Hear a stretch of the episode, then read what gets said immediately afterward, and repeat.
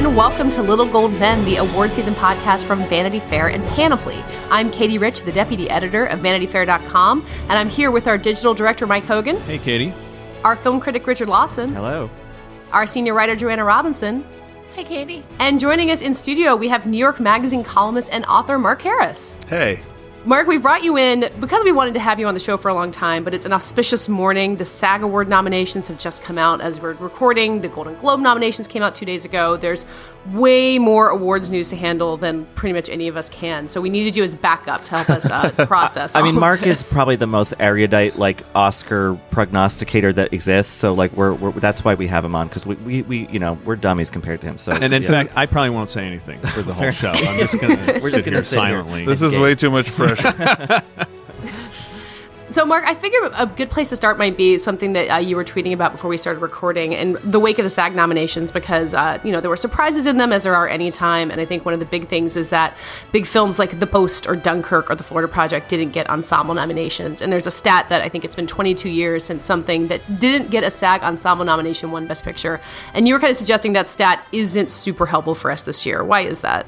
yeah, I, I'm sort of not a huge believer in trying to divine everything by stats like that because at the end of every Oscar season, the the morning after lead is always, you know, for the first time in 22 years, some random thing happened. I mean, all of these rules about like, you know, no movie that didn't get a screenplay nomination can ever do this, and you have to get an actor, uh, an ensemble nomination from SAG in order to do that. They're all rules until they're not rules. But, you know, I think one thing that we inside the bubble of watching the whole season tend to forget is that Oscar voters don't actually, by and large, pay attention to or care about stuff like this. That nobody is going to be thinking about the SAG ensemble nominees when they are filling out their Oscar ballot. They're going to be thinking about what they like the most. And, and, you know, especially when we're talking about movies that haven't opened yet, like The Post and Phantom Thread, uh, you know, it's, it's, it's just absurd to believe that the SAG votership, which is a really randomly selected and largely TV driven group of voters, mirrors the Oscar votership in such a deep way that, that you can sort of make with certainty a, a prediction like that. I mean, uh, are we are we really prepared to say that The Shape of Water, which led the Golden Globe nominations, and The Post, which tied for second, are both out of the running for Best Picture because they didn't get a SAG ensemble nomination? That just seems too extreme to me. The, the usual thinking is that SAG is a group of actors. Actors are the largest group of Academy voters, so there's a natural sort of overlap there and affinity, right? Well, the SAG is a group of actors ish. Like Right, yeah. I'm in SAG. Yeah. That's how far you can get from being qualified to like when when you know Leonardo For? DiCaprio What did won for The Revenant and said this means so much because it comes from my peers. He's talking about me, and I'm only in SAG because I got an AFTRA because I did some kind of Cinemax roundtable 15 years ago that I had to join AFTRA for. So. So you know, uh, this isn't like you know the Académie Française or something. You know, the the the cream elite of actors. You know, Yeah. it's a huge, huge group, and and within that, I think the nominators. Everybody votes for the winners in SAG, but the nominators are actually they change by random lottery every year. You get invited to nominate, and and if you do, presumably you get sent the the screeners and stuff. Although I'm already hearing this morning that um people got the post very late in the game. Um, that they didn't, some of them didn't get Phantom Thread at all. So, you know, it's take it with a big It's grain an of salt. imperfect system. Yeah. yeah. Do you have? Can I ask you uh, an impertinent question just to kick it right off? Your husband wrote Lincoln, right? And so Right. you were there for the whole Spielberg Lincoln Yes. thing. Um, so do you have extra super insight into the post land that to share with us?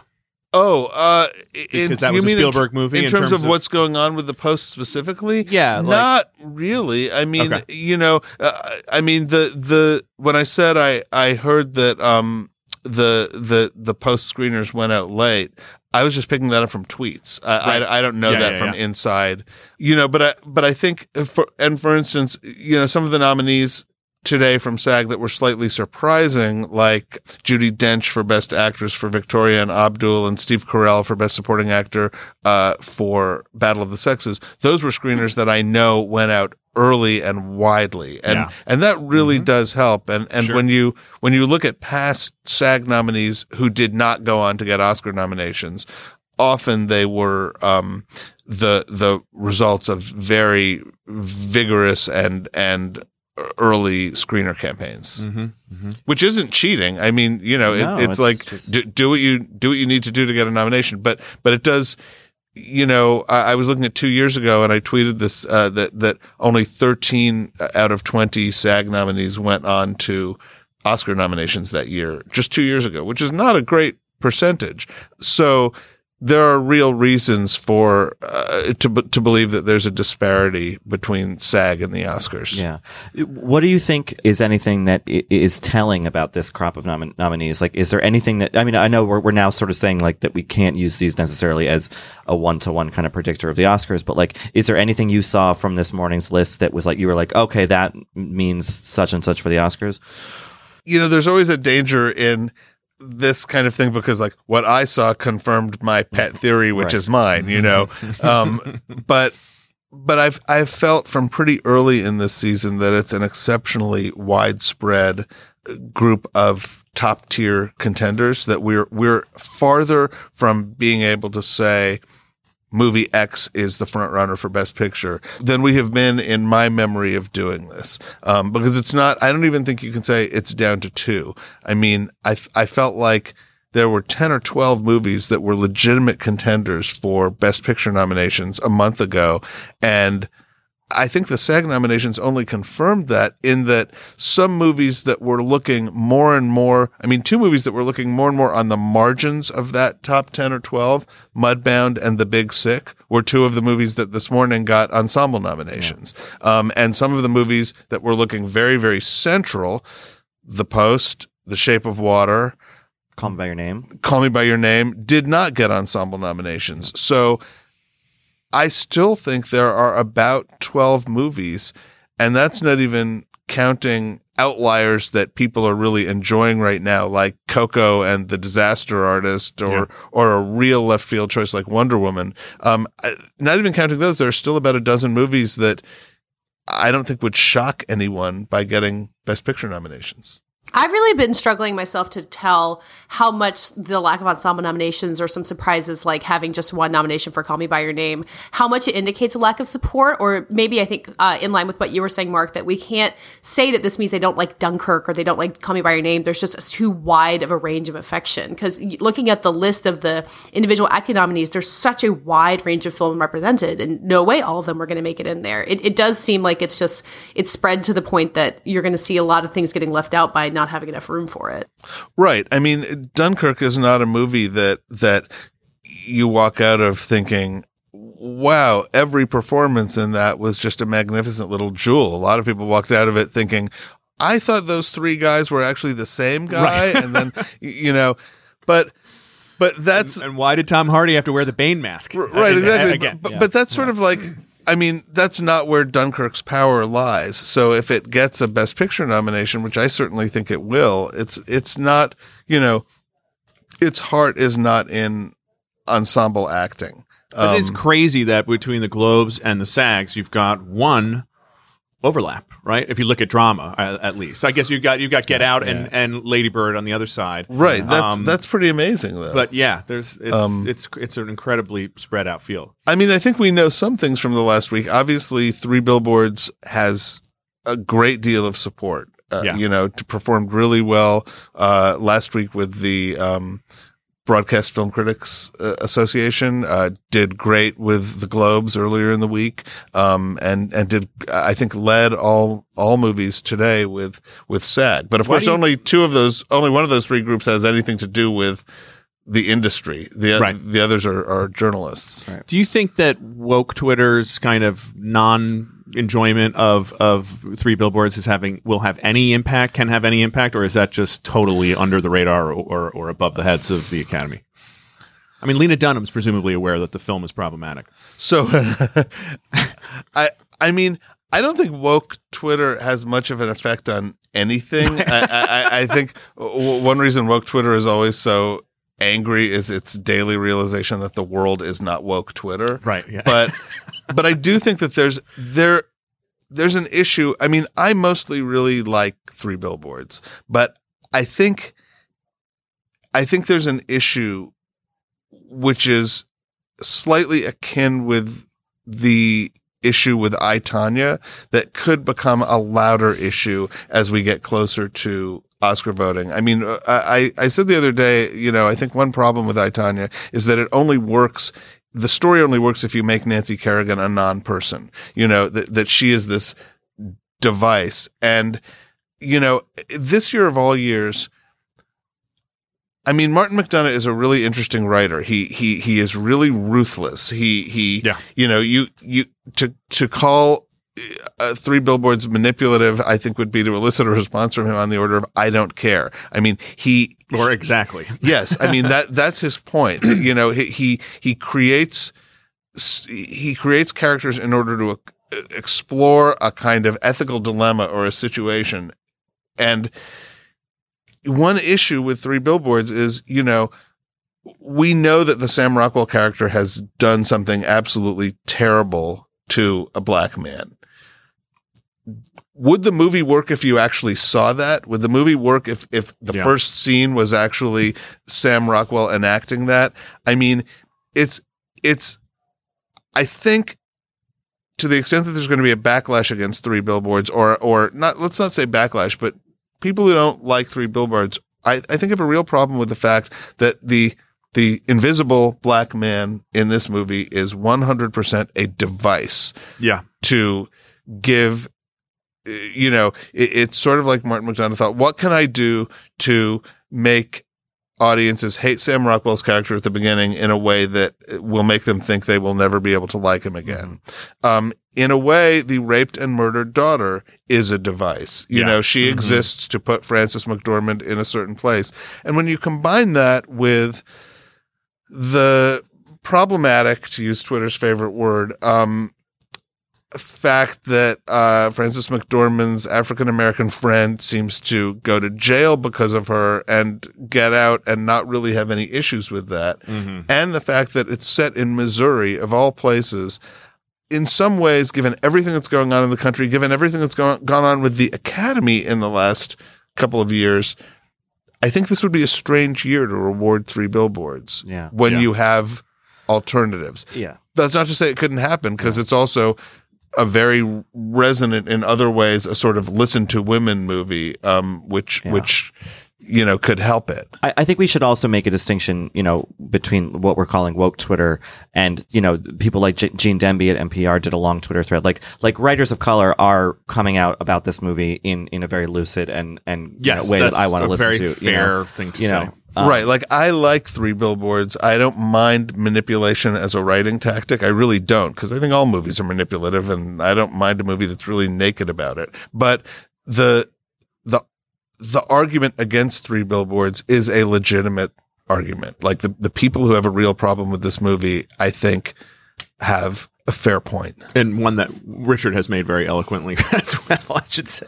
Yeah, I I really didn't like the movie either, and I'm only like woke-ish Twitter. Twitter. That's me, woke so. adjacent. Yes. As a friend of all of ours, Joe Reed, pointed out, you look at the SAG Ensemble nominations, and three of the films were directed by non-white men, and uh, one of them, The Big Sick, stars Kumail Nanjiani, and Three Billboards is kind of the whitest of the group. And again, woke Twitter is not the one that votes for the Oscars, especially, but when you see kind of this this broad spectrum of representation that's so in line with what the Academy has been trying to do over the last few years, and then you have something like The Post, where you also have a woman in the lead who's kind of standing up against these unfair systems, it does feel like there are a lot of other options to kind of get the same vibe as Three Billboards without necessarily kind of wading into the minefield that's there. Yeah, I mean the interesting thing this year is there are so many movies that can lay claim in different ways to being the right movie for to represent the industry, the academy, the country right now that I, I don't know if they cancel each other out or if that's going to be the the grounds on which people choose. I mean it's it's really it, it, it's hard to know when so many movies are resonant how big a factor resonance itself is going to be. Well, and can I just clarify? um, you know, I think my point was I was being flippant about woke Twitter, but my, my real sort of question is whether this kind of critical debate, intellectual critical debate, will play into the academy's thinking or not. Right. Like, is the academy attuned to that type of thing or not? And I think that's that's it, it, it remains to be seen. Like, can somebody crystallize it in a way that is both not totally unfair to Martin McDonagh, but also will resonate with Academy members where they say, like, okay, maybe something else this year. I think I think it was on a slightly much different level, but I think some of the debate around La La Land last year, which sort of dampened the hot hot buzz it had at the beginning of its campaign, might be responsible for what we imagine to be a you know neck nose and nose neck to neck race between Moonlight and La La Land. Like if there hadn't been that occasionally woke Twitter, but other people debate around La La Land and its merits. Um, you know, I, I see that um, as having really Yeah. decided the victory for Moonlight. So It's it's so hard to know. I mean, I think you're right to say that it was probably a close race given the the split between um, picture and director, and certainly the people who think that the SAG ensemble nomination is the be all and end all will will uh, take ammo from the fact that I think La La Land did not get a an ensemble nomination last year, um, and Moonlight did. Um, but the dynamic was slightly different because I think La La Land from very early on was the perceived front runner. The the the Oscar uh predictorati was behind it from the fall festivals and you know moonlight was this little little movie um you know the kind of movie that that began its run by uh, you know people saying well you know this is the kind of movie that never has a chance of getting nominated for an oscar but it's really deserving and take a look at it I don't think anything is the Goliath this year, the way that La La Land was Well, last year. We, have kind of been we've discussed it as maybe Dunkirk and The Post are have been the Goliaths, but but they're both sort of shaking right now. But you also but the but then in the Moonlight slot you've got like four options, so it- Right. it's Yeah. just so spread I think out. the other thing to, to, to, to note about La La Land, especially and Moonlight, is that ultimately it really just comes down to who Faye Dunaway wants to say one best picture. I mean, so like, what are we even talking about? that's such it's a just, good it's just up to her. um, but no, I, I, but I think, I mean, I mean, do we know that Moonlight won? well, who really knows? But I think that that's what's made this year. I don't know if you agree, Mark, but like I think you know the rest of us on this podcast, like it's been a really exciting year. It Yes. might be a little bit vexing because we can't you know make these broad you know prescriptions about like what's going to happen, but like. This ultimately is a good thing, right? That we're ha- that, that we have these kind of confusing nominations, and you know this gets left out in that, right? Uh, would, would you? I, I think it's a great thing. Yeah. I mean, I, I think you know, as as someone who's who's dabbled in predictions for many years, the you know, there's no more fun aspect to this than an uncertainty and confusion. I don't want a year when when uh uh, everything is is clear and laid out months in advance. I mean, one of the reasons I was whining earlier in the season about the seeming unanimity for uh, the idea that Gary Oldman is going to win Best Actor for Darkest Hour, which he still may, was like let's let's use our function to keep the conversation as broad as possible um, and not narrow it down. And and I think um, I think it was Kris Tapley from uh, Variety who pointed out uh, this week that so far now of all these different critics groups, uh, something like six or seven different men have won Best Actor prizes Yeah. so far, including Gary Oldman. And and I- mean, to me, that makes the whole season really fun. I, I could imagine, you know, the best picture envelope being open and it's completely credible to me that someone would say the winner is the post or the winner is three billboards or the winner is get out or the winner is Dunkirk or the winner is Ladybird. And, you know, I've, there have been a lot of Oscar years where I've said, I don't know which of these two movies it's going to be, but which of these five or six or seven movies it's going to be, that's a really interesting year. yeah, yeah. I think what last week we kind of decided amongst ourselves that the one thing we really feel sure about is that Willem Dafoe for the Florida Project is at the very least the strong front runner, if not a guaranteed win. And then I think I'd add to that that Call Me by Your Name would win adapted screenplay. And beyond that, it really feels like there's not even like two people in the running in every category. There's like three or four you could conceivably see winning, except maybe supporting actress, but even that feels like it could change.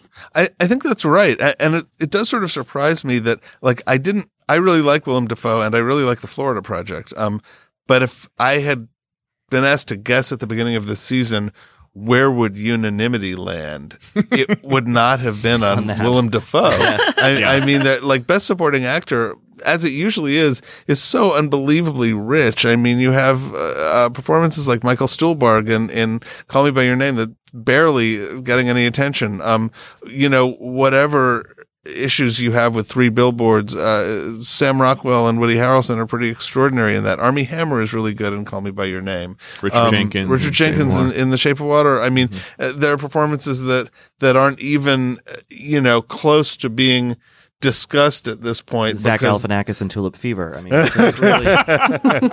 really, really crucial stuff. I mean that that that top tier is so rich that that that people who at the beginning of the season were sort of in the discussion, like uh, Mark Rylance um, in in Mm-hmm. Yes, Dunkirk, right. or or people who in another year would I think be really in the discussion, like Jason Mitchell in Mudbound. Um, Mhm. I mean, it's a great group of potential choices. So the fact that everyone has gone for Willem Dafoe is a little bit surprising to me. But I, on the other hand, I don't think the job of early critics awards is not to bore me. I mean, if if they if they want to if they all feel that way, then great. Is it is it possible? You mentioned Mudbound, uh, which is Netflix, obviously. Is it possible we are seeing the beginning of a too much prestige uh, akin to too much TV? I mean, I, it, it would be. I, I feel like I'm saying it out loud for the first time and thinking it for the first time because it seems entirely unlikely because all the energy seems to be moving to TV, and yet here we are. I think uh, I think one of the things that you're saying that we felt too was six months ago. It was like what kind of a year is this? There's no movies this year, and all of a sudden we're like, wow, there's a there's an embarrassment of riches. Right. I mean, I I'm never going to complain about a glut of too many. Yeah. you know, good movies. I mean, I think one thing that happened this year, and and I, one of you can instantly point to me the example that I'm missing um, or forgetting about. But usually, there's like two movies at the end of the year where you know they've been on people's Oscar lists all along, and then they actually get seen, and everybody's like, "Well, that sucked," and you know the lists get redrawn accordingly. But but this year, I, I think just about all of the stuff that we were all hoping would be good has turned out to be good or in some cases better than good. What what what's the bad movie that I'm I know I'm forgetting something. I don't think it's anything bad, but we have talked on here before about Battle of the Sexes and Stronger, both of which seemed like they would Yes. go in some way, maybe before people even saw them. And it's not that they're bad movies; they just I think of they're good movies. I think, were both of them, yeah. fine, Yeah. fine to good movies that just sort of failed to make an impact when they went into wide release. Right, and there's always that tier. I mean, I, I feel bad for Jake Gyllenhaal, who I think deserved a nomination for Nightcrawler. I think deserves a nomination for Stronger. I mean, he's turning into one of those people who just like chronically is sixth or 7th mm-hmm. and and really, you know. I mean, I think the problem with Stronger was audiences just didn't go, and, and you know, to, Yeah. to there, there's nothing more lethal for for a fall movie that hopes to be in the Oscar discussion than to just fall short, to only be seen as good, not as really good, and then to not be seen by an audience. That's that's a killer. Well, we can also talk about the uh, the persistence of downsizing, which at this point is only represented by Hong Chau, who's a really interesting kind of breakthrough performer, but that may be the least loved movie that's making it onto all of these nomination lists. Yeah, I, I, you know, it's funny. I, I, I tweeted about this uh, on Sunday night, I think. But like, I was watching one of those variety actor on actors thing, and it was Hong Chau and Diane Kruger, uh, who's I guess not in the running for In the Fade, but not really. Um, but she won Best Actress at Cannes for it, so she's she's already got her prize. But anyway, I was watching Hong Chau and ta- you know, and I've long not sat well with that that that not the performance. The performance is great, but the role as being you know issuey uh, about how it's it, it functions in downsizing. But listening to her talk. I started to rethink it, and I was like, "Well, look, you know, if she is saying this, who am I to tell her that she's wrong? This is this is her experience. This she, you know, this it's you know, she's you know Viet- Vietnamese American. This is about a Vietnamese character. Like maybe she is more the authority on what is problematic or isn't than I am. I mean, not maybe, almost definitely, um, or definitely, no qualifier needed. Um, you know, so I don't know, I, and I and I wonder if that's the kind of arithmetic that voters are, are making, or if that's just not even in their heads. Like you know, Well, I'll I'll give you one voter perspective, which is my husband's, because he uh, yesterday picked up the downsizing screener and looked at me and said, "What is this?" And I think that's like an important like Tony downsizing- Kushner we're talking about. D- Tony Kushner. Downsizing has not opened yet. Um, and voters, Academy voters, have a big, big stack of screeners. I think they've probably gotten uh, in the neighborhood of 70 right now, Wow. depending on what branch they're from. So, and it's not like, uh, you know, one a day comes in an orderly fashion. You watch it and put it away. Like they stack up. And then around Christmas and New Year's, it becomes this frantic, like, uh, can I really watch that two and a half hour subtitled movie? Do I need to see this documentary? It seems to be about something horrible. Maybe I'll watch Murder on the Orient Express. And, uh, you know, it becomes this kind of ruthless survival of the fittest.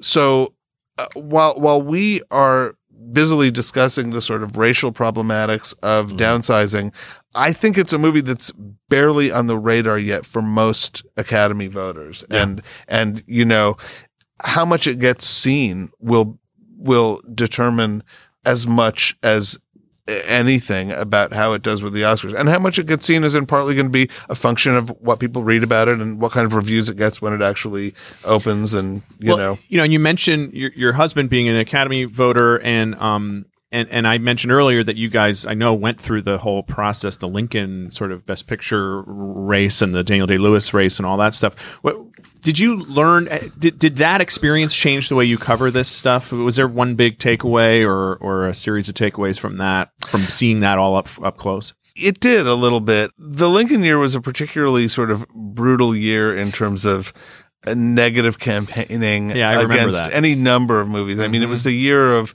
well, sort of most memorably, probably the year of Zero Dark Thirty, which which sort of went from you know uh, hero to pariah between the time that the you know it, the New York Film Critics Circle gave it Best Picture and Best Director, and by by the time Kathryn Bigelow and Mark Boal were there to accept, they were practically like giving a deposition in their defense in front of the audience. I mean, the mood had changed that much, and there was negative stuff about Lincoln. There was negative stuff about Django. There was, um, there was a huge kind of angry campaign against Les Mis. I mean, it was a complicated, Yeah, weird a year crazy year. and and you know where the mood seemed to change every day and and a couple of things i remember about it are one one big takeaway was you know to to try to remember that you you are covering human beings like they don't they don't deserve um pity because it's a really kind of nice thing that you know you should have everyone should have like their biggest problem be you know 3 or 4 months on the awards circuit. But this thing that can happen of like you actively hate and want to demolish the movie that is slightly less good than the movie that you want to win does not flatter any of the people who participate in it. And and and the other thing I learned and um I mean this has really stuck with me too. Oh that was also the year I'm now remembering of Silver Linings Playbook. And whenever David O. Russell's movies are in a race, the screws of tension seem to tighten just that much more. Um, I mean, it was not necessarily the most cheerful group of, of contenders. I remember one person who shall remain nameless. I was talking to her at the very end of the season and I said, how's it been for you? And she said, it's great. I've always wanted to hear Anne Hathaway give 27 speeches. I mean, it's, you know, and the thing I do remember was, was someone leaving at the end of the Oscars and saying, I really, really don't mind losing the award. I really, really do mind losing three months of my life. That The- was a the- crazy year. Looking Yeah. back on it, God. but but the feeling that there's a kind of mutually reinforced pact of paranoia that that is enforced by the people who run these campaigns on the people who are being campaigned for, which is somebody else, usually it used to be Harvey, now it's not going to be Harvey anymore, but there will always be a scapegoat. Somebody else is running a really ugly campaign. And if you don't do everything you can, you're letting the bad guys win. So therefore, you know, please whore yourself at every stop on this circuit as per mm-hmm. our orders, or you will be handing this over to undeserving people. Like there, I, I can't tell you how deeply it goes into actors, directors, writers, the the feeling of like you must do this for the team. Yep. Is that going to change w- w- in the uh, post Harvey era, or I don't think not. so because because even then Harvey was becoming more a convenient concept than Right. an actual perpetrator. Harvey was the stand-in for like the person who doesn't deserve this. And you know, Harvey always did like the things that the last ditch things that will make you kind of laugh and cry like Yeah. you know s- remember like 2 minutes before the Oscar nominations or the the awards suddenly it was decided that Silver Linings Playbook was a big important statement about um,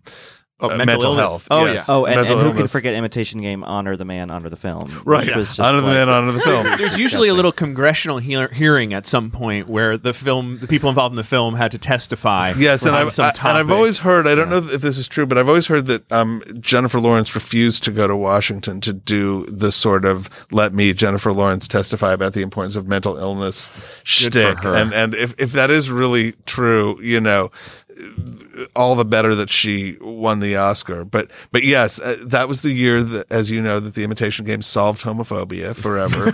um, so by turning a real life out gay man into a closeted traitor. But yeah, yeah. right exactly and and and i think we're gonna see well hopefully it won't get that extreme but i think we, we will probably see the the the, the misbehavior that desperation and hunger and ambition breed as we get later in the season although so, So, far, it looks like a very collegial group, right? I think so, and and Yeah. you know, I I will say it was like a, a, a pretty collegial group when I witnessed all of this because, like, you get to know, like, you know, Chris Terrio was nominated for everything that Tony was nominated for. He wrote Argo, and and um, that was the year of uh, Lucy Alibar and um, Ben Zeitlin uh, being nominated for Beasts of the Southern Wild, and and y- you do see these people over and over again at event after event after event. And if they're nice people, which they mostly are, certainly those people I named are nice people, there becomes something sort of collegial about it. There's not, I think people imagine that there's real enmity sometimes between competitors. Uh, that is not something either as a person who's lived the the cycle as an insider a couple of times or as a reporter the other times I've ever seen. It's like summer camp. You want your bunk to win the thing at the end of the summer, but like you know, you just all make friends with each other, right? Like that's Right. kind of how it is. Yeah, I mean, I'm friendly with a screenwriter who was uh, in the whole process uh, a couple years after you were, and uh, in, you know, witnessing this, and and she kind of said the same thing, which is like yeah, there were a couple outliers where like everyone was like that person sucks, but for the for the most part, Yes, there there always are those people. yeah, for the most part, everyone just seems like happy to be there. I guess. Yeah. Yeah, because also mathematically, if you've paid any attention to this, which you probably have if you're in the mix of it, you know that there's at best, like at most 10% of you are going to be in this again this time next year. But, you know, this is like, I, I don't think anyone, you know, except Meryl Streep thinks like, oh, this is definitely going to happen again. And maybe even Meryl Streep doesn't think that, you know, it, Yeah. it's, it's, it, if you know that like, oh, may, this is like, I get to be in the cool kids club for one cycle, I'll take it and I'm going to enjoy it. And, you know, give me one of those sliders and a glass of Chardonnay. Right. what do you think? You know, you know, you you you, wrote something about you know the movie for the moment or whatever, like, uh, and and how we are sort of grappling with you know politics and and and stuff that is se- makes this whole thing seem rather petty and, and, and small. But like, do you think that however the Oscars go or whatever, like, do they, does that actually have any value in terms of the national conversation? Do, what does it mean, do you think? I mean, like Moonlight winning felt triumphant in a way because it was about people of color who were queer and, and, and, and you know, eh, eh, in the dawning new age of an administration that is adamantly against both of those things, you know, so Right. how do you see that? I mean, Oscars don't solve anything. And I think even most artists would say to you that art doesn't solve anything and it's not the job of art or the Oscars to solve things. But that doesn't mean they're meaningless. And, and, you know, if, if you view the Oscars as a, a kind of uh, ever shifting portrait of how the Academy sees itself and how the Academy wants its industry to be seen.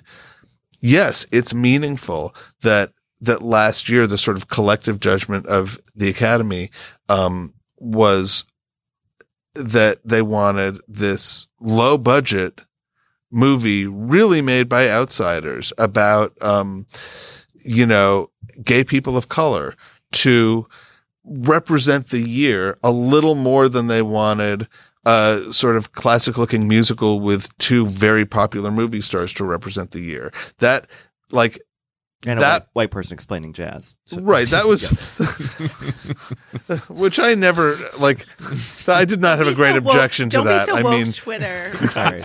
you know, like I still don't understand jazz so it didn't work. right. you know, that's a nice like the Academy is writing a new year in its history every time it gives awards. And this was like the 89th year of its history. And in its 89th year, it did this thing that in its 79th year, many people would have said is absolutely impossible and never going to happen. And when you couple that with the fact that like, what I think is r- really an under undertold story, which is the dramatic membership change of the Academy in the last uh, Yeah. four years. It is one quarter new, which is amazing. I mean, imagine if you changed the American electorate by 25%, and that 25% was composed exponentially more of women and people of color. You know, it, it baffles me when I hear some people say, oh, well, it won't really make a difference. It's still the academy. It's like, it makes a huge difference. And we have not begun to know what kind of difference it will make. It'll take a few years, but this is a really big deal. I think that's another reason why this is a year where we're keeping so many options open. We haven't just closed the books and said the Post will do it or Dunkirk because it's like, hey, this Academy can give it to Moonlight, it can give it to Call Me by Your Name And- or Lady Bird or Get Out. And and I think that, that that you know the the sort of traditional idea of what was an Oscar bait film that's been that's been not the case for longer than maybe the Academy even you know since it's changed. But like I think especially now, and something I wrote about in the, special issue essay about Best Picture race is that like we don't have any idea what a best what what an Oscar bait like you know like it's not a period costume drama anymore. Like that used to be kind of the thing. So so I think that we're kind of seeing that we're we're just like that that there is no you know, sort of prescribed Oscar-y prestige film. I mean, if Get Out But the, but the are- are you- PTSD is real for those of us who've had our hearts broken so many times. That's Are you- why the, Well, the Moonlight course, was yeah. that kind of thing where, Yeah, of course. I, I mean, we, we joke about it on the podcast, but last year Joanna was very, you know, really enthusiastic about Moonlight, and I kept just being like, Not "Don't happen." get your hopes up," like, but it, but it happened, and that was huge. Well, I think we saw it, we're Thank seeing it this Dunaway. year in a way with Get Out because it's Yes. it's the it's the oldest movie in the race now. Mm-hmm. Um, it's the second highest grossing movie in the race in the United States, just behind um, Dunkirk. But right from the beginning, when it opened, you know what I was hearing was no, no, no, this can't possibly be an Oscar movie. It's too you know, genre. It's too early in the year. It's too whatever euphemism people used because they didn't want to say it's too black.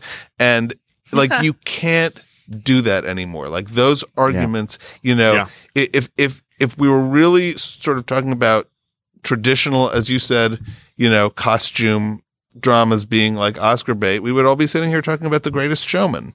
Yeah, Which, Which- and I why don't- aren't we? I know. I Which mean, we definitely are. it's it's really the elephant in the room, I isn't think, it? I think we're. I think they've allowed social sentiment to be expressed on Twitter. So yeah, um, no, it's true, and I think that that is really great. And I think that Get Out, hopefully, and I don't really, I don't think it is. It's not an outlier. It's not. It's not a rare weird thing that happened in 2017. I think that like movies like that, re- regardless of release date, regardless of size, regardless of scope, like are are are more and more in the conversation. You know, I mean, I think anecdotally, like with the New York Film Critics Circle, like they've, you know, myself included, ushered in a lot of new younger members in the last two years, and you see that already reflective in in the vote. I think you know something like Tiffany Haddish winning for supporting actress, like like I don't think that would have happened a few years ago. So. Absolutely, and you don't need to. I mean, uh, you're you're right. The the membership uh, of the New York Film Critics Circle had th- this year and last year its most considerable change in a while. But you you don't need to change the membership of any group by very much Right. to have a huge impact. Yeah. Right. You know, Yes. Yeah. Yeah, I mean, I, I so okay, so so we, we haven't done it really this season, but um, in the past we have done a kind of uh, to kind of close out an episode. We've done a kind of go big or go home. so I want Mark Harris's go I'm big or going home. Like,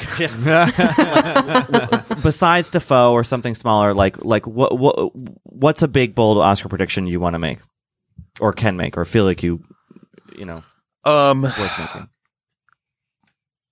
the top I, I'm not bold. I mean, the top the top eight Oscars, if you count this two screenplays as top Oscars, which I always do because we need to respect writers more, Yes. are going to go to at least six different movies. Oh, That's, I that's like my- that. that- this is something we talked about. I, you know, I didn't, I didn't want to interrupt you guys earlier, but um, th- when you were talking about Willem Dafoe earlier, and you're sort of surprised that this is the rallying point, something we talked about last week was Willem Dafoe as being like representative of the Florida Project, of them like wanting to acknowledge the Florida Project, so choosing to pin that on Willem Dafoe. And I really like what you just said, Mark, about like in in any of these top categories, we could see someone as representative of a movie. Here's here's Laurie Metcalf. That's our nod for how great Lady Bird was, et cetera, et cetera. It's very uh, Lindsay Lohan breaking up the tiara at the end of Mean Girls and tossing a everybody, right?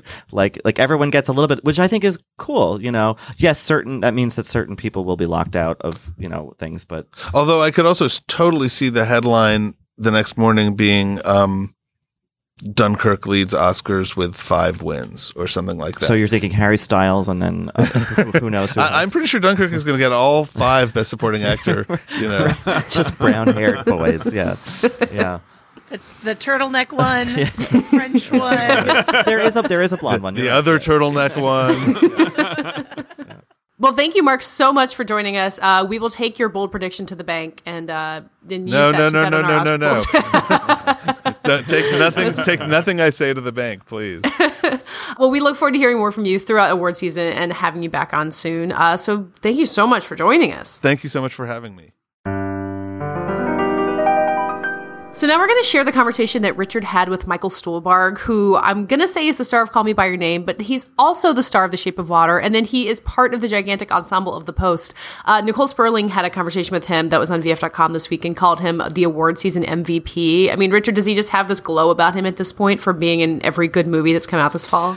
He does, but he's also just a really centered, kind of quiet guy, and and and you know seems to be riding this these several waves very very calmly. So yeah, we talked mostly about Call Me by Your Name, but um touched on Shape, Shape of Water in the post. But I kind of zeroed in on Call Me by Your Name because uh you know he has this defining scene in it toward the end of the film that uh I think speaks to a lot uh, about the movie and about us and the year and life and everything like that. So it was a, it was a treat to get to talk to him and hear about some of the process behind the making of, of that really special movie. Well, I have the pleasure of sitting across the table from the great Michael Stuhlbarg. Michael, welcome.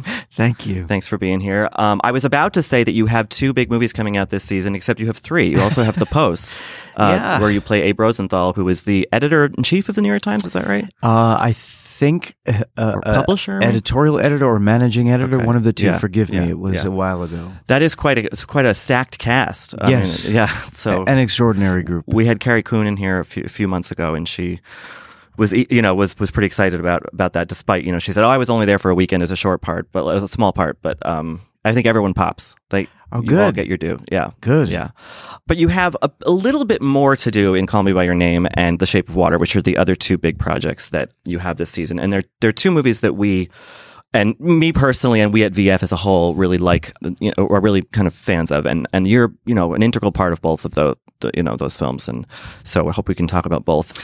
I think "Call Me by Your Name," which is out now, more of our listeners have had the chance to see, so maybe we'll start with that.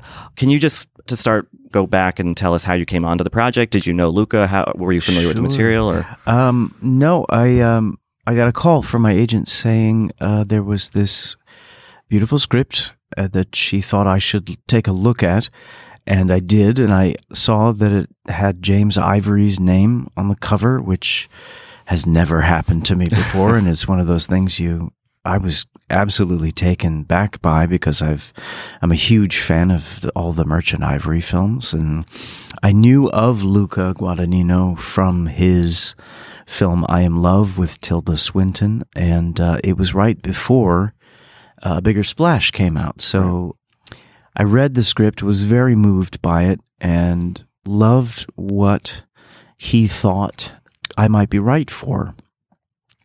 I love the sentiments expressed by the character uh, that I got to play. And uh, the heart of the film was extraordinary. And um, I was unfamiliar with the novel that it's based on, the source material by the same name, Call Me By Your Name, by Andre Aciman. But uh, I was delighted to be thought on, and I, I leapt at the opportunity. Was there anything in reading the script that indicated to you what we see on screen, which is this kind of rambling, natural quality to it? You know, Mm. is that on the page, or is that more when you're on set and, Lu- and you're with, working with Luca? Um, no, it it was a combination of elements. I would say that if you were to read the screenplay, you would find it to be very, very specific. hmm Scenes are broken down into little moments here and there, and I think one of the extraordinary things that came out of getting to see it was the combination of elements that Luca really insisted upon, I think, in his vision of, of this particular story.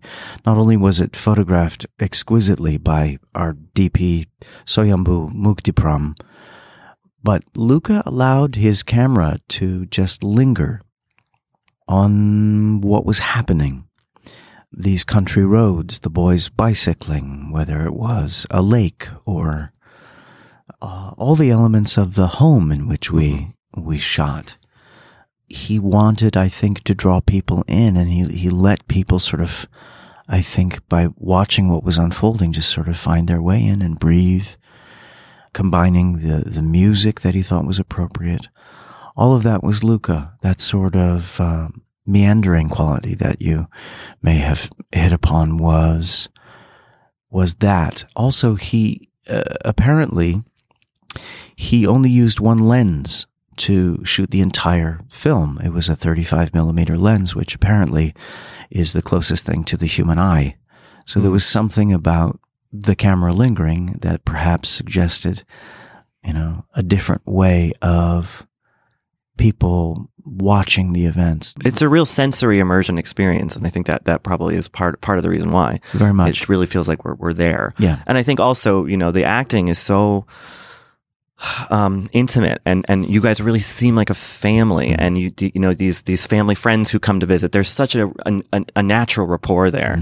How does does that just is that just like good casting, or how does that come about? That's what they say. Ninety percent of you know of of any good fortune on a project is is casting well, and I think he saw something in every single one of us that seemed something you know primal or essential to who uh, the spirits we were trying to resurrect were.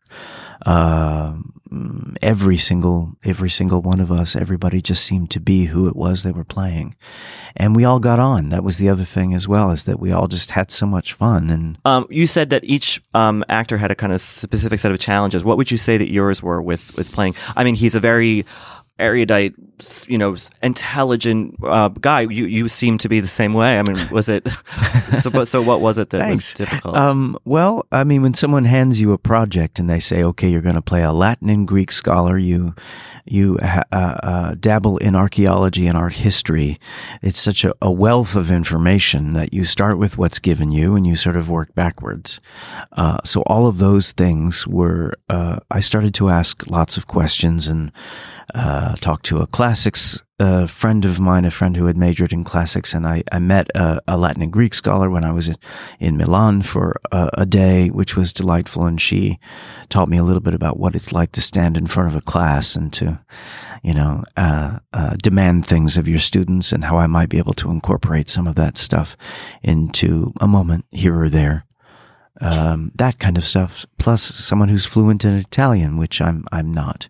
So it's it's a lot to absorb because when you do these things, you want it to come off as effortless as possible, and so it's just a lot of uh, ingrained stuff uh, repetition and um, and research, and uh, I find that work to be uh, really uh, essential to trying to create something new. You know, Yeah. with every job, it's a new challenge because the material is new, and hopefully, those new influences can change me in one way or another to allow my behavior to change in a different way. Yeah, I mean, I, I grew up with a, a a history professor father, and so that aspect of the of the performance and the character really rang true to me. So that Oh, good. seems to have, yeah paid off. I think. Um, The one element that I, surprised me in the doing of it was uh, on the first day when we all sat around Luca's dining room table. He lives in Crema, uh, where we shot the film, and he said to us he wanted our storytelling to be uh, suggestive of one of those summers that we may have had in our lives in which something was revealed to us at a young age, whether it was who we were or a particular love that we had or a path that we may want to follow. And he wanted us to do the tell, uh, to tell the story with as much love and light and laughter as possible. So the combination of perhaps some of the professorial dialogue I was given combined with Luca's suggestion of it being full of fun and, and lightness and buoyancy was a really fun combination of things because it could have been a, a plodding sort of uh, uh, situation and it wasn't at all. yeah, yeah. I mean, I'm now curious what your story was, but I don't know if that's too personal or or Which story? Oh, you mean for me in yeah, particular? yeah. When you guys were sitting around talking. Yeah. Oh, yeah, yeah. what your summer was. My summer was in 1984 when I was 15 years old. So pretty old. close in timeline. is one year off. Strangely, Yeah. yes, it was a year later. Uh, our story in the film takes place in 1983, I think. Um, yeah, mine was 1984. I was turning 16 years old, and I uh, had applied for a summer drama program at Northwestern University. It was called the National High School Institute. They call it the Cherub Program. And it was one of these things for high school students all over the country come there and they study their particular passions. Mine just happened to be drama, but there was mathematics, there was science, there was English, there were all different kinds of things. And I met kids from all over the country, 126 kids, all of whom we all had to get up and do a monologue on the very first day. And I was the only one out of all 126 who embarrassed themselves by not knowing his monologue thoroughly enough. I went blank after my first line, which was a great lesson. I learned so much that summer. Uh, I got to do my first Shakespeare play and Midsummer Night's Dream.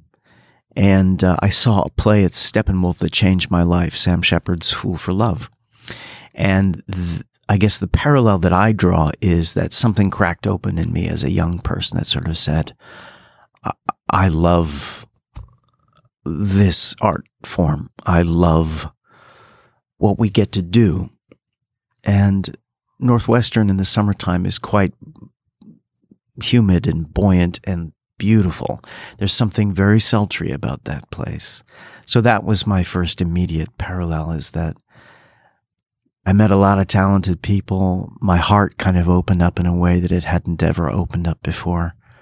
Yeah. It was a very special time. Yeah, I mean it's it's it's something that's so well captured in the movie is this sense uh, at that kind of age that that that liminal spot right Yeah. before you're a adult a young adult where the world just sort of reveals itself to you Yeah. and you're like oh there's more Yeah. it's not just this little while this is lovely I'm so curious and whether that's an actual a career calling or a person or a, you know and something and I think that that's so well articulated and then you have that gorgeous monologue at the end of the film or toward the end of the film where that you kind of then get to impart that, which I guess is your sort of last professorial act in the movie, is you're giving one last lecture in a way to, Wow. to you know, I- Yeah. and I think it just it works so well. I mean, I'm, I, I- and to know that that all came from you guys sharing your own stories to, with each other. That's yeah, really and we shot the film in chronological order as Mm. well. So it was one of those instances where you get to know people and you adore them. yeah, and you get to spend this really full, rich time together. And that was the last thing I shot. Uh, wow, and it had such resonance after watching Timothée and Armie and Amira and Esther and Victoire, everybody uh, bring such personal, bringing their souls really, bringing themselves to each of these roles, giving themselves to the storytelling and all the fun we had in the doing of it.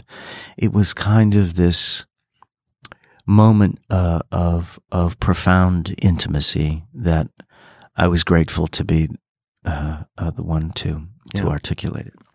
Yeah, it's quite a quite a scene. One of my favorites of the year for sure. Thank you.